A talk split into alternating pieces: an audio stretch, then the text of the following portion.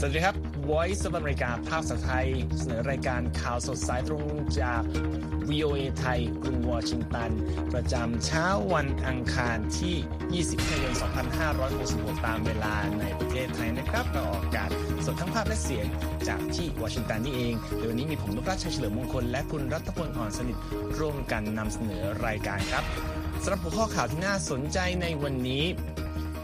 สื่อต่างชาติมองรอยแยกในอาเซียน กรณีไทยจัดประชุมหารือวิกฤตเมียนมา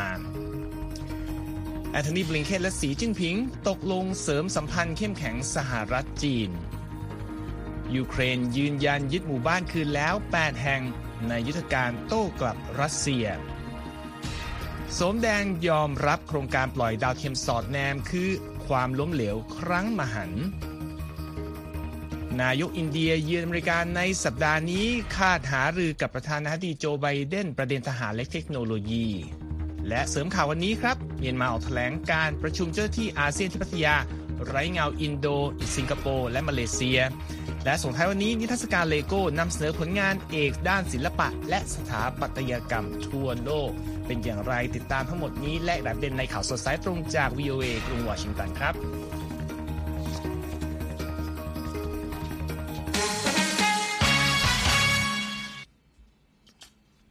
ครับคุณรัตพลต้องไปเริ่มที่สถานการณ์ในเมืองไทยที่ถูกจับตาจากหลายครับชาตินะครับ เพราะว่ารัฐบาลรักษาการของไทยพยายามปกป้อง การตัดสินใจจัดประชุมหารือร่วมกับผู้แทนรัฐบาลฐานเมียนมา ซึ่งทำให้เกิดการแบ่งแยกด้านจุดยืนที่มีต่อเมียนมา ภายในสมาคมประชาชาติเอเชียตะวันออกเฉียงใต้หรืออาเซียนในขณะนี้นะครับตามรายงานของสื่อ AFP และก็รอยเตอร์ในช่วงเกือบ 2 ปีที่ผ่านมานะครับผู้นำทหารเมียนมาถูกปฏิเสธ การเข้าร่วมในการประชุมระดับสูงของสมาคมอาเซียน เนื่องจากไม่ปฏิบัติตามฉันทามติ 5 ข้อ และไม่เริ่มการเจรจากับฝ่ายตรงข้ามทางการเมือง ซึ่งก็มีความเชื่อมโยงกับรัฐบาลพลเรือนที่ถูกยึดอำนาจไปนะครับ แต่เมื่อสัปดาห์ที่แล้วรัฐบาลไทยได้เชิญรัฐมนตรีว่าการกระทรวงการต่างประเทศของรัฐบาลทหารเมียนมาตานซเวเข้าร่วมการเจรจากับประเทศสมาชิกอื่น ๆ ของอาเซียนเป็นเวลา 2 วันที่เริ่มแต่วันจันทร์นะครับ ที่เมืองพัทยาชนบุรี นายกรัฐมนตรีรักษาการของไทยพลเอกประยุทธ์จันทร์โอชากล่าวว่าการเจรจาครั้งนี้เป็นสิ่งจำเป็น เนื่องจากไทยเดือดร้อนมากกว่าประเทศอื่น เพราะมีพรมแดนติดกับเมียนมามากกว่า 3,000 กิโลเมตร ทั้งทางบกและทางทะเล พร้อมยืนยันว่าการเจรจาในวันจันทร์เป็นเพียงการพบปะกันเท่านั้น ไม่ได้มีการตกลงใดๆเกิดขึ้น ตามรายงานของ AFP นะครับอย่างไรก็ตามครับสำนักข่าวรอยเตอร์ ระบุว่าเรื่องนี้ทำให้เกิดการแบ่งแยก ในหมู่สมาชิกอาเซียนออกเป็น 2 ฝ่ายท่ามกลางเสียงวิจารณ์ถึงความเหมาะสม และถือเป็นการกัดเซาะความพยายามของอาเซียนในการจัดการวิกฤตในเมียนมาด้วย อินโดนีเซียและมาเลเซียต่างปฏิเสธเข้าร่วมการประชุมครับขณะที่สิงคโปร์เตือนว่ายังเร็วเกินไปที่จะให้ผู้แทนรัฐบาลทหารเมียนมาเข้าร่วมประชุมระดับสูงในอาเซียน แต่กัมพูชาก็ยืนยันส่งผู้แทนเข้าร่วมการประชุมที่ไทยเป็นเจ้าภาพครับขณะที่จีนซึ่งเป็นผู้สนับสนุนรัฐบาลทหารเมียนมามาโดยตลอด ก็ส่งผู้แทนพิเศษด้านกิจการเอเชีย เติ้งสีจุนมาร่วมการประชุมด้านรัฐมนตรีต่างประเทศของไทยดอนปรมัตวินัย ย้ำนะครับว่าไทยได้รับผลกระทบจากวิกฤตในเมียนมามากกว่าประเทศอื่น ๆ และระบุว่าไทยคือประเทศเดียวที่ต้องการหาทางแก้ไขจัดการ ประเทศสมาชิกอื่นในอาเซียน ไม่ให้ความสนใจเท่ากับเรา นี่อ้างอิงจากรายงานของ AFP นะครับเจ้าหน้าที่ระดับสูงของเอเชียตะวันออกเฉียงใต้ผู้หนึ่งกล่าวกับ AFP ด้วยครับว่าตนเชื่อว่ารัฐบาลไทยกำลังต้องการหาทางนำเมียนมากลับเข้าสู่การประชุมระดับสูงภายในอาเซียนอีกครั้ง ขณะที่องค์กรอาเซียน Parliamentarians for Human Rights เรียกการเจรจาที่ไทยในครั้งนี้ว่าเป็นการทรยศต่อประชาชนเมียนมา และสุประมาทต่อความเป็นเอกภาพของอาเซียน อ้างอิงจากรายงานของรอยเตอร์นะครับนอกจากประเด็นมุมมองของสื่อต่อความพยายามของไทยในการแก้ไขปัญหาในเมียนมาแล้ว ประเด็นท่าทีของประเทศสมาชิกอื่นๆ ในอาเซียนที่เกี่ยวข้องกับเรื่องนี้ก็น่าสนใจไม่น้อยนะครับ คุณรัตพลครับคุณนวัดผมมีรายงานเกี่ยวข้องกับเรื่องนี้นะเป็นรายละเอียดนะต้องฟังรายละเอียดว่าแต่ละประเทศเนี่ยว่ายังไงบ้าง แต่ว่าตัว message หลักๆก็คือย้ำจุดยืนที่ คุณนภัสเพิ่งรายงานไปนะครับครับรายละเอียดนะครับก็คือหลังจากที่ผ่านพ้นไปนะครับอ่าก็มีแถลงการจากรัฐบาลเมียนมานะครับ โดยทางกระทรวงการต่างประเทศของเมียนมาก็ออกแถลงการนะครับ บอกว่าตัวแทนทางการทูตของเมียนมา ซึ่งก็คือรัฐมนตรีต่างประเทศตานชเวย์ครับอ่าเป็นผู้แทนเดินทางมาประชุมที่พัทยาในครั้งนี้นะครับ ทางกระทรวงต่างประเทศของเมียนมาระบุว่า รัฐมนตรีของตนนั้นให้ข้อมูลต่อที่ประชุมเกี่ยวกับความร่วมมือกับอาเซียน อันเนื่องมาจากเหตุการณ์อ่าให้ทำตามปฏิบัติตามการสร้างสันติสุข และนำประชาธิปไตยมายังเมียนมานะครับ รวมถึงการดำเนินเรื่องฉันทามติ 5 ข้อของอาเซียนนะครับครับแต่ก็ตามที่ผ่านมานะครับไม่เกิดความคืบหน้า ในเรื่องของการสร้างสันติภาพ หลังจากที่ความรุนแรงนั้นปะทุขึ้น ตั้งแต่กองทัพก่อรัฐประหารล้มรัฐบาลของนางองซานซูจี เมื่อเดือนกุมภาพันธ์ปี 2564 นะครับและการเชิญเมียนมาเข้าร่วมการประชุมของไทยยังถูกวิจารณ์ว่าเร็วเกินไป ที่จะร่วมงานกับรัฐบาลเนปิดอ ในเมื่อยังไม่เห็นความคืบหน้าต่อการกระทำเดำเนินการตามฉันทามติ 5 ข้อนะครับครับ แถลงการณ์ของกระทรวงการต่างประเทศเมียนมาบอกรวมๆนะว่ามีใครบ้างที่ครับเข้าร่วมการประชุมที่พัทยาบอกว่ามีทั้งระดับรัฐมนตรี เจ้าหน้าที่พิเศษ เอกอัครราชทูตและผู้แทน จากประเทศบรูไนกัมพูชา ลาวเวียดนาม ฟิลิปปินส์รวมทั้งจีนและอินเดียนะครับครับข้อมูลดังกล่าวนั้นตรงกับที่ VOA ไทยอ้างอิงจาก ข้อมูลของกระทรวงการต่างประเทศไทยบนเว็บไซต์ที่ระบุในวันอาทิตย์นะครับว่าการประชุมครั้งนี้จะมีผู้แทนจากลาว กัมพูชาเมียนมา อินเดีย จีนบรูไนเวียดนามเข้าร่วมรอยเตอร์นะครับรายงานในวันจันทร์นะโดยอ้างแหล่งข่าวรายหนึ่งที่ทราบเกี่ยวกับการหารือครั้งนี้ ซึ่งระบุว่า หากนับเฉพาะตัวแทนระดับรัฐมนตรีที่ไม่ใช่ตาลช่วย แล้วก็รัฐมนตรีต่างประเทศของไทยดอนปรมัตถ์วินัย จะมีเพียงลาวเท่านั้นนะที่ส่งระดับรัฐมนตรีว่าการต่างประเทศมาประชุมที่พัทยาครั้งนี้นะครับครับขณะเดียวกันผู้สื่อข่าว VOA ภาคภาษาเขมรรายงานนะครับว่ารองนายกรัฐมนตรีและรัฐมนตรีต่างประเทศของกัมพูชาปรักสุคนก็ส่งตัวแทนเข้าหารือครั้งนี้ สำหรับฝ่ายไทยนะครับ เจ้าหน้าที่ก็ยังคงระมัดระวังในการให้ข่าวนะฮะเมื่อทาง VOA ไทยได้ติดต่อไปยังกระทรวงการต่างประเทศตลอดช่วง 3 วันที่ผ่านมานะครับโดยโฆษกของกระทรวงกาญจนาพัทรโชครับคำถามไว้แต่ว่ายังไม่ตอบกลับเรานะคุณนพรัตน์ครับขณะเดียวกันนะครับหลายฝ่ายติดตามท่าทีของอินโดนีเซีย เนื่องจากว่าเป็นประธานหมุนเวียนของอาเซียน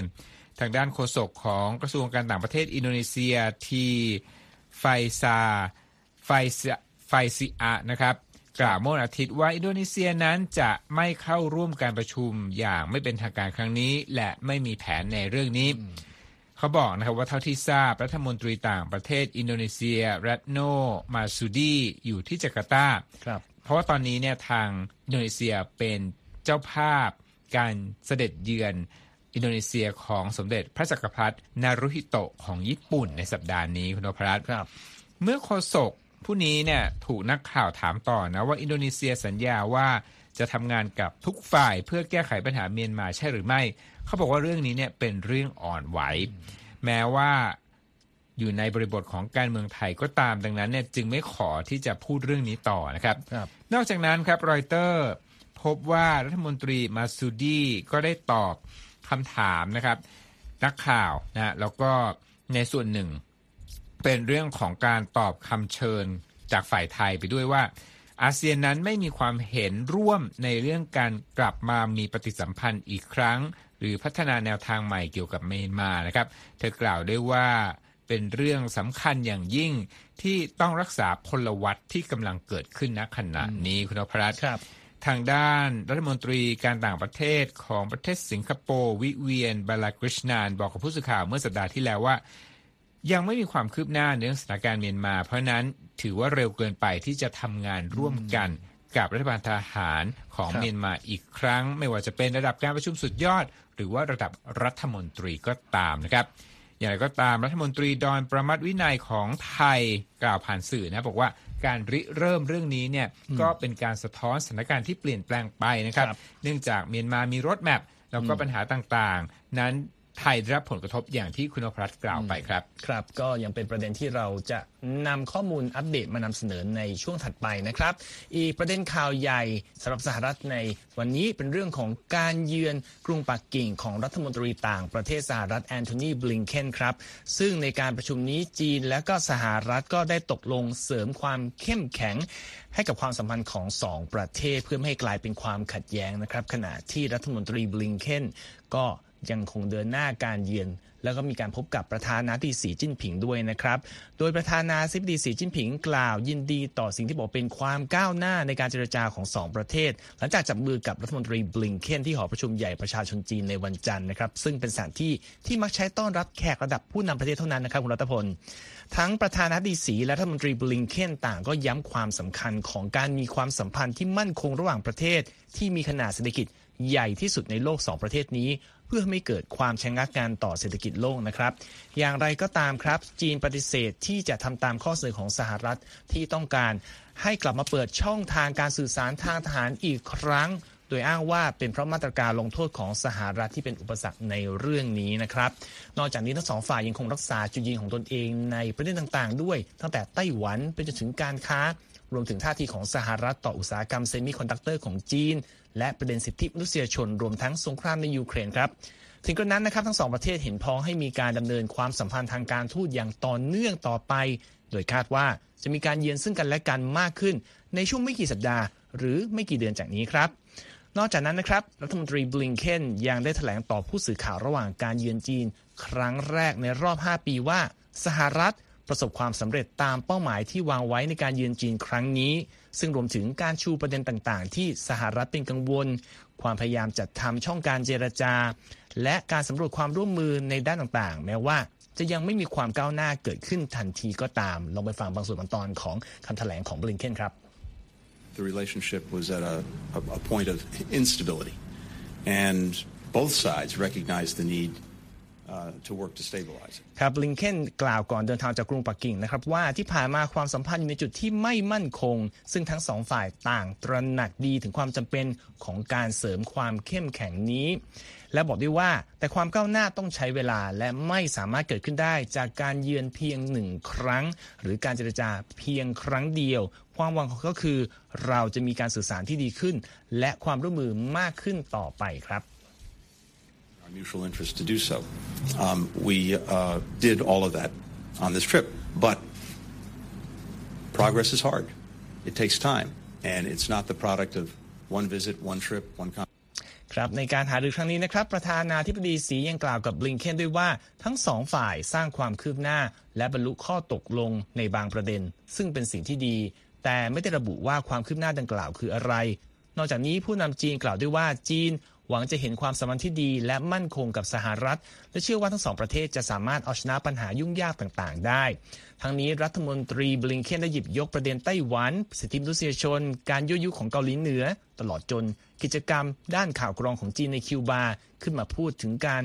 ระหว่างเยือนจีนครั้งนี้ด้วยนะครับ ตามการเปิดเผยของเจ้าหน้าที่กระทรวงการต่างประเทศสหรัฐ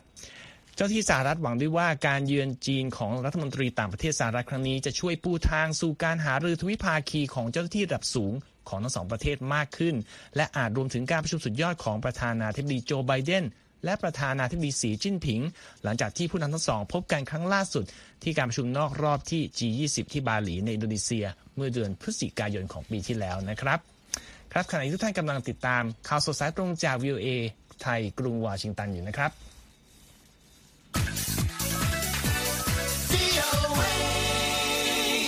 ครับต่อไปก็มาติดตามประเด็นการสถานการณ์สู้รบในยูเครนเป็นไงบ้างครับ คุณรัตพลครับ เรายังติดตามเรื่องนี้อย่างใกล้ชิดนะครับ หลังจากที่ทางยูเครนนั้นมีปฏิบัติการโต้กลับนะครับ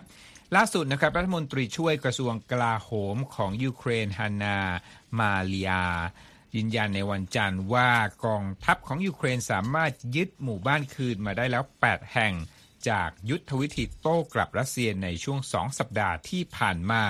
ซึ่งรวมถึงชุมชนเพียตีแคตกีในเขตปกครองซาปอริชเชียด้วยนะครับ รัฐมนตรีผู้นี้กล่าวว่านับตั้งแต่เริ่มการโจมตีกลับ เพื่อยึดดินแดนคืนจากกองทัพรัสเซีย ทหารยูเครนสามารถปลดปล่อยอาณาเขต จากการยึดครองของศัตรูไปแล้ว 113 ตารางกิโลเมตรคุณพรัตครับ คลิปวิดีโอที่มีผู้เผยแพร่ผ่านสื่อสังคมออนไลน์แสดงให้เห็นภาพของทหารยูเครนถือธงชาติสีฟ้าเหลือง ในบริเวณที่อ้างว่าเป็นชุมชนดังกล่าว ซึ่งอยู่ใกล้กับเขตทหารของรัสเซีย ที่เขาตั้งมั่นเข้มแข็งที่สุดจุดหนึ่งทางใต้ของยูเครนนะครับครับขณะเดียวกันนะครับ ผู้บริหารของเขตปกครองดอนเนส ที่รัสเซียแต่งตั้งขึ้นมากล่าวในวันจันทร์ว่า การยิงถล่มด้วยปืนใหญ่ของฝ่ายยูเครนทำให้เด็กหญิงวัย 9 ขวบเสียชีวิต และทำให้พลเรือนบาดเจ็บ 20 คนในเมืองโวโนวากาโดยรอยเตอร์สนั้นไม่สามารถตรวจสอบคำกล่าวอ้างนี้ได้ และฝ่ายยูเครนก็ยังไม่ได้ออกมาให้ความเห็นเกี่ยวกับประเด็นนี้นะครับครับกระทรวงกลาโหมของอังกฤษเผยแพร่รายงานการประเมินสถานการณ์ล่าสุดในวันจันทร์ว่า มีโอกาสสูงที่รัสเซียจะระดมกำลังทหารหลายพันคนจากฝั่งตะวันออกของแม่น้ำดนิโปรไปสมทบกับทหารที่เมืองบักมุตและเขตซาปอริชเชีย ซึ่งสะท้อนให้เห็นถึงการคาดการณ์ของรัสเซียว่าการโจมตีของยูเครนข้ามฝั่งแม่น้ำเดนิโปรนั้นกำลังจะลดลง สืบเนื่องมาจากการพังทลายของเขื่อนคาคอฟกาและเกิดน้ำท่วมครั้งใหญ่ในช่วงที่ผ่านมาครับคุณนพรัตครับ นอกจากนี้นะครับยังยังมีประเด็นของเรื่องเกาหลีเหนือด้วยนะครับ ที่เกี่ยวกับผลกระทบของความล้มเหลวการส่งดาวเทียมสอดแนมขึ้นเมื่อปลายเดือนที่ผ่านมานะครับ โดยในวันจันทร์นะครับ ทางสื่อเกาหลีเหนือรายงานว่ารัฐบาลออกมายอมรับครับว่าโครงการส่งดาวเทียมสอดแนมขึ้นสู่อวกาศ เมื่อปลายเดือนนั้นไม่สำเร็จแล้ว ถือเป็น ความล้มเหลวครั้งมหันนะครับ แต่ก็ประกาศว่าจะเดินหน้าทำให้แผนงานนี้สำเร็จตามรายงานของสำนักข่าวรอยเตอร์ที่อ้างข้อมูลจากสื่อรัฐบาลกรุงปียางนะครับ คณะกรรมการกลางพักแรงงานเกาหลี ซึ่งเป็นพักรัฐบาลเกาหลีเหนือทำการประเมินโครงการปล่อยดาวเทียม ที่เกิดขึ้นในวันที่31พฤษภาคมนะครับในการประชุมเป็นระยะเวลา 3 วัน ซึ่งสรุปลงในวันอาทิตย์ โดยมีการสั่งให้คนงานแล้วก็นัก วิจัย วิเคราะห์รายละเอียดต่าง ๆ ของภารกิจดังกล่าวที่จบลงด้วยตัวจรวดอุปกรณ์ และตัวอุปกรณ์นำขึ้นไปนั่นคือเพโลดตกลงไปในทะเลนะครับรวมทั้งสั่งให้มีการเตรียมการสำหรับการปล่อยครั้งถัดไปด้วยสำนักข่าว KCNA ของรัฐบาล กรุงเปียงยางรายงานนะครับว่าเจ้าหน้าที่ซึ่งดำเนินการเตรียมการอย่างไร้ความรับผิดชอบ อันนี้เป็นอ้างคำพูดมาครับคุณรัตพลครับสำหรับการปล่อยดาวเทียมที่ล้มเหลวนี้ ถูกอันนี้คำพูดกันว่า วิพากษ์วิจารณ์อย่างบ่นปี้ในการประชุมที่เสร็จสิ้นไปครับ สื่อรัฐบาลเปียงยางรายงานด้วยว่า มีการหารือประเด็นการยกระดับความสามารถด้านนิวเคลียร์และการผลิตอาวุธนิวเคลียร์ด้วย แต่ไม่มีการระบุว่าคิมจองอึนผู้นำสูงสุดเกาหลีเหนือที่เข้าร่วมประชุมเนี่ยมีการพูดอะไรออกมาบ้างหรือเปล่า โฆษกกระทรวงรวมชาติเกาหลีใต้บอกกับผู้สื่อข่าวครับว่าการที่ไม่มีรายงานสุนทรพจน์ของผู้นำกรุงเปียงยางออกมาจากที่ประชุมที่มีความสำคัญในระดับนี้ถือเป็นบอกว่าเรื่องที่เกิดขึ้นได้ยากมาก และพร้อมกับให้ความเห็นว่าเมื่อผนวกกับประเด็นการตำหนิเจ้าหน้าที่ระดับล่าง ต่อความล้มเหลวของการปล่อยดาวเทียมที่ที่ล้มไปนะครับ แสดงให้เห็นถึงถึงบอกเป็นภาวะหมดความมั่นใจ ของเกาหลีเหนือไปแล้วด้วยนะครับครับเอาละครับมาเรื่องความสัมพันธ์ระหว่างสหรัฐแล้วก็อีกมหาอำนาจหนึ่งนะฮะครับก็คืออินเดียนั่นเองคุณนพครัครับบ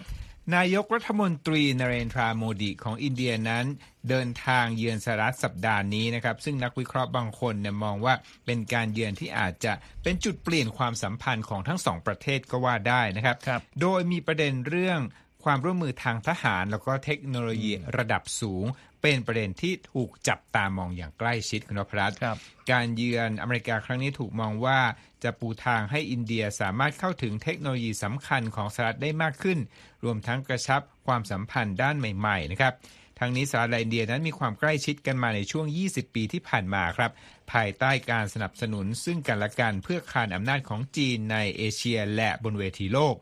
ขณะที่สหรัฐมองว่า อินเดียคือหุ้นส่วนสำคัญทางยุทธศาสตร์อินโดแปซิฟิกของสหรัฐ แต่ยังคงต้องการดึงอินเดียออกมาจากความเป็นหุ้นส่วนด้านอาวุธกับรัสเซียด้วย รัฐบาลอินเดียเองก็มีนโยบายเอ็นเอียงมาทางฝั่งตะวันตกมากขึ้นครับในสมัยของนายกรัฐมนตรีโมดีท่ามกลางความตึงเครียดทางทหารบริเวณพรมแดนกับจีนนะครับ รัฐมนตรี ต่างประเทศอินเดียกล่าวว่าการเยือนครั้งนี้นั้น จะเป็นหลักใหม่สำคัญของความสัมพันธ์ และถือเป็นการเยือนที่สำคัญยิ่งทางนี้คาดว่าจะมีการประกาศข้อตกลงหลายฉบับ ระหว่างการเยือนของนายกรัฐมนตรีอินเดียครั้งนี้ครับรวมทั้งสัญญาของบริษัท General Electric ที่จะผลิตเครื่องยนต์สำหรับเครื่องบินไอพ่นในอินเดีย สัญญาซื้อโดรน MQ-9B Sea Guardian จากบริษัท General Atomics ของสหรัฐจำนวน 31 ลำ มูลค่าถึง 3,000 ล้านดอลลาร์นะครับครับตลอดจนการลดอุปสรรคต่างๆ เรื่องการค้าขาย ด้านการทหาร และเทคโนโลยีระดับสูงระหว่าง 2 ประเทศ อันนี้ต้องจับตาดูนะครับว่าสัปดาห์นี้จะมีความคืบหน้าอย่างไร ระหว่างการเจรจาของผู้นำสองประเทศครับครับ ก็ไปดูอีกข่าวหนึ่งซึ่งเป็นหัวข้อข่าวสำคัญที่มีการติดตามกันเรื่องของเรือดำน้ำพาณิชย์ที่เอ่อเกิดหายสาบสูญไปครับผมเกิดอะไรขึ้นเหรอครับคุณรัตพลครับเรือดำน้ำพาณิชย์นะครับสำหรับนักท่องเที่ยวที่ค่าใช้จ่ายเนี่ยเที่ยวละเกือบ 10 ล้านบาทนะฮะครับ ปรากฏว่าเป็นเรือที่ ตามกำหนดก็คือต้องดำดิ่งลงไปชมซากเรือไททานิกอืมปรากฏว่าเรือดำน้ำพาณิชย์ดังกล่าว ขาดการติดต่อไปคุณผู้ชมครับ บริเวณนอกชายฝั่งตะวันออกเฉียงเหนือของแคนาดานะครับ ตามแถลงการของบริษัท Open Gate Expeditions ผู้ให้บริการดังกล่าวนะครับ บริษัทแห่งนี้กล่าวว่า ได้ทำการเคลื่อนพลทั้งหมดที่มีเพื่อกู้ชีพลูกเรือและเจ้าหน้าที่ ทุกคนในเรือที่หายไปอย่างไร้ร่องรอย โดยขณะนี้ไม่มีการระบุว่ามีผู้อยู่บนเรือลำดังกล่าวทั้งหมดกี่คนนะครับครับเว็บไซต์ของบริษัทระบุว่าการดำน้ำสำรวจไททานิกครั้งนี้เนี่ยเป็นใช้เรือดำน้ำขนาดเล็กนะฮะที่จุผู้โดยสารได้ 5 คน เป็นครั้งที่ 5 ของบริษัท โดยการเดินทางรอบดังกล่าวเริ่มขึ้นในสัปดาห์ที่แล้วและมีกำหนดคืนสู่ผิวน้ำในวันพฤหัสบดีนะครับครับสำหรับค่าใช้จ่ายนะฮะของทริปนี้ตกรายละ 250,000 ดอลลาร์คิดเป็นเงินไทยก็ราว8ล้าน5แสนบาทนะครับครับโดยจะเดินทางออกจากเมืองเซนต์จอห์นมณฑลนิวฟันด์แลนด์ของแคนาดา ก่อนที่จะเดินทางเป็นระยะทาง 400 กิโลเมตร ไปยังจุด เดินเรือ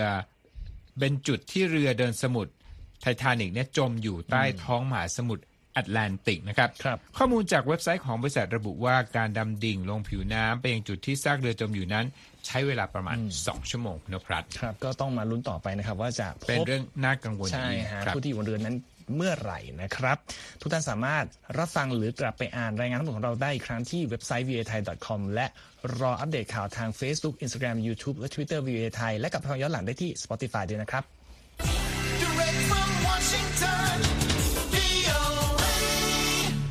ครับคุณรัฐพลวันนี้ก็เป็นวันหยุดราชการของอสหรัฐ ซึ่งถือเป็นวันที่ใหม่มากนะครับ วันที่เราเคยรายงานทุกปีคือวันจูนทีนนะครับตามเวลาในสหรัฐวันที่ 19 มิถุนายนเป็นวันดังกล่าว ซึ่งเป็นวันที่ชาวอเมริกันทั่วประเทศออกมาฉลอง และรำลึกถึงการสิ้นสุดของความเป็นทาสของชาวอเมริกันเชื้อสายแอฟริกานะครับ ก็ถึงแม้ว่าจะมีการประกาศ เลิกทาสในสหรัฐมานับร้อยปีแล้ว แต่กว่าจะมีการจัดงานฉลอง Juneteenth ได้ก็ปี 1865 เนื่องจากความล่าช้าของการส่งข่าวของการประกาศเลิกทาสของอดีตประธานาธิบดีเอบราฮัมลินคอล์นนะครับจนกระทั่งมีการประกาศที่สุดท้ายคือเมืองกาเวสตันที่รัฐเท็กซัส ในวันที่ 19มิถุนายน ปี 1865 จึงมีการฉลองต่อเนื่องมา แต่ก็ยังเป็นวันที่มีปัญหา เพราะว่า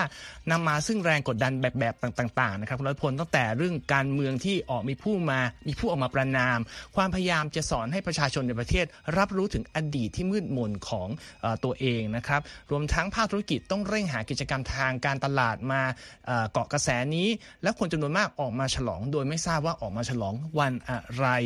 เหตุเอ่อทำไมถึงมาฉลองเออในวันนี้ลองไปอ่านได้ในเว็บไซต์ของเรานะครับ มีประวัติของวันนี้ให้ศึกษากันนะครับ และส่งท้ายวันนี้ครับเป็นเรื่องของเออความบันเทิงแบบหนึ่งในสหรัฐเรื่องของผู้ที่สนใจสถาปัตยกรรมและงานศิลปะจากทั่วครับโลก สามารถแวะชมไปได้ที่เอ่อ พิพิธภัณฑ์แห่งหนึ่งในกรุงวอชิงตันที่นำเสนอทุกอย่างในรูปแบบเลโก้ มีรายละเอียดอย่างไรติดตามได้จากคุณคมสันศรีนาวิบุญชัยครับพิพิธภัณฑ์อาคารสิ่งปลูกสร้างแห่งชาติหรือว่า National Building Museum ในกรุงวอชิงตัน ได้เปิดตัวนิทรรศการระยะยาวครั้งใหม่ที่ชื่อว่า Brick City โดยการจัดแสดงครั้งนี้นำเสนอผลงานชิ้นเอกทางสถาปัตยกรรม ที่เป็นสัญลักษณ์ของเมืองต่างๆ ทั่วโลก รวมทั้งผลงานศิลปะชื่อดังบางชิ้นขึ้นมาใหม่ โดยการใช้ตัวต่อเลโก้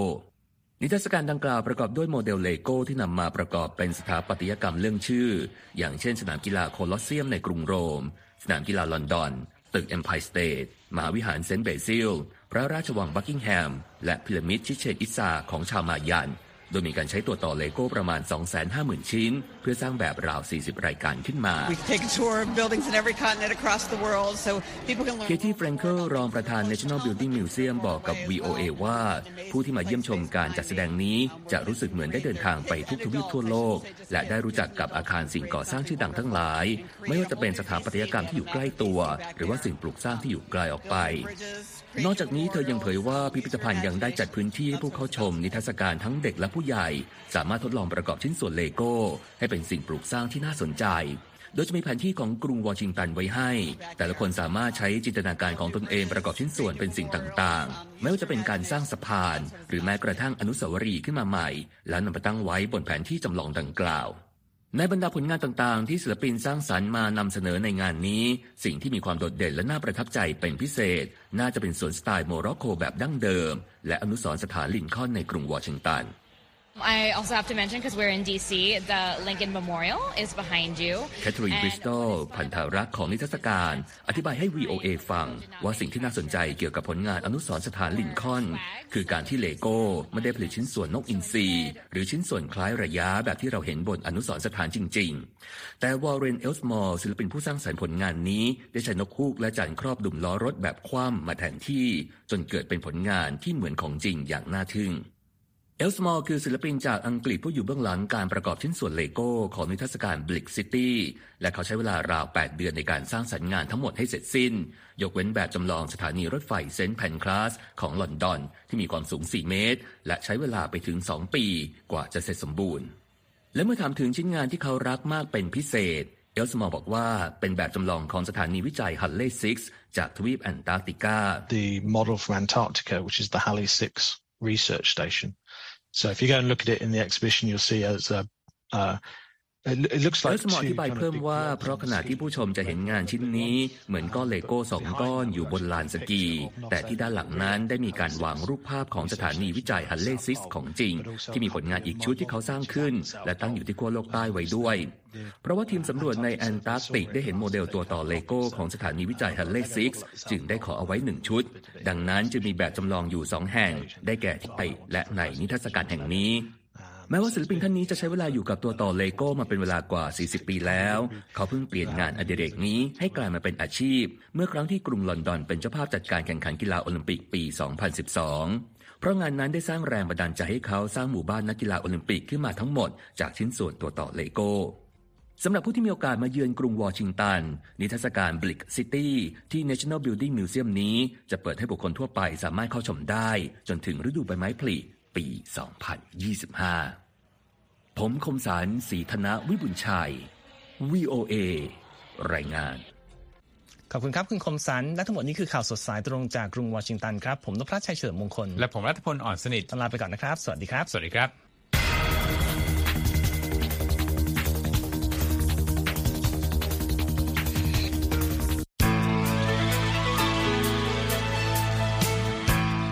ครับ และที่จบไปเป็นรายการจาก VOA ภาคภาษาไทย รายงานสดส่งตรงจากกรุงวอชิงตัน ประเทศสหรัฐ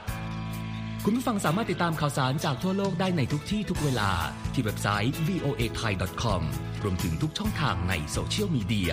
Facebook YouTube Twitter และ Instagram เริ่มต้นวันด้วยการอัปเดตข่าวสารจากทั่วโลก ผ่านรายการข่าวสดสายตรงจาก VOA ภาคภาษาไทย และสุดสัปดาห์กับ VOA ทั้งยังเรียนรู้เรื่องราวทางวัฒนธรรม และไลฟ์สไตล์ ผ่านรายการภาษาอังกฤษแบบอเมริกันของเรา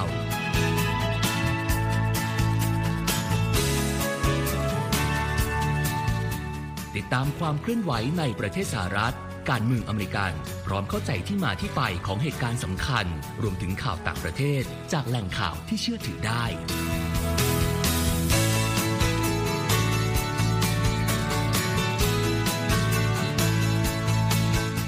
นอกจากนี้ VOA ยังมีบทสัมภาษณ์และคอนเทนต์แบบ Exclusive จากบุคคลที่น่าสนใจหลากหลายวงการ และยังมีเรื่องราวของคนไทยในประเทศสหรัฐอีกด้วย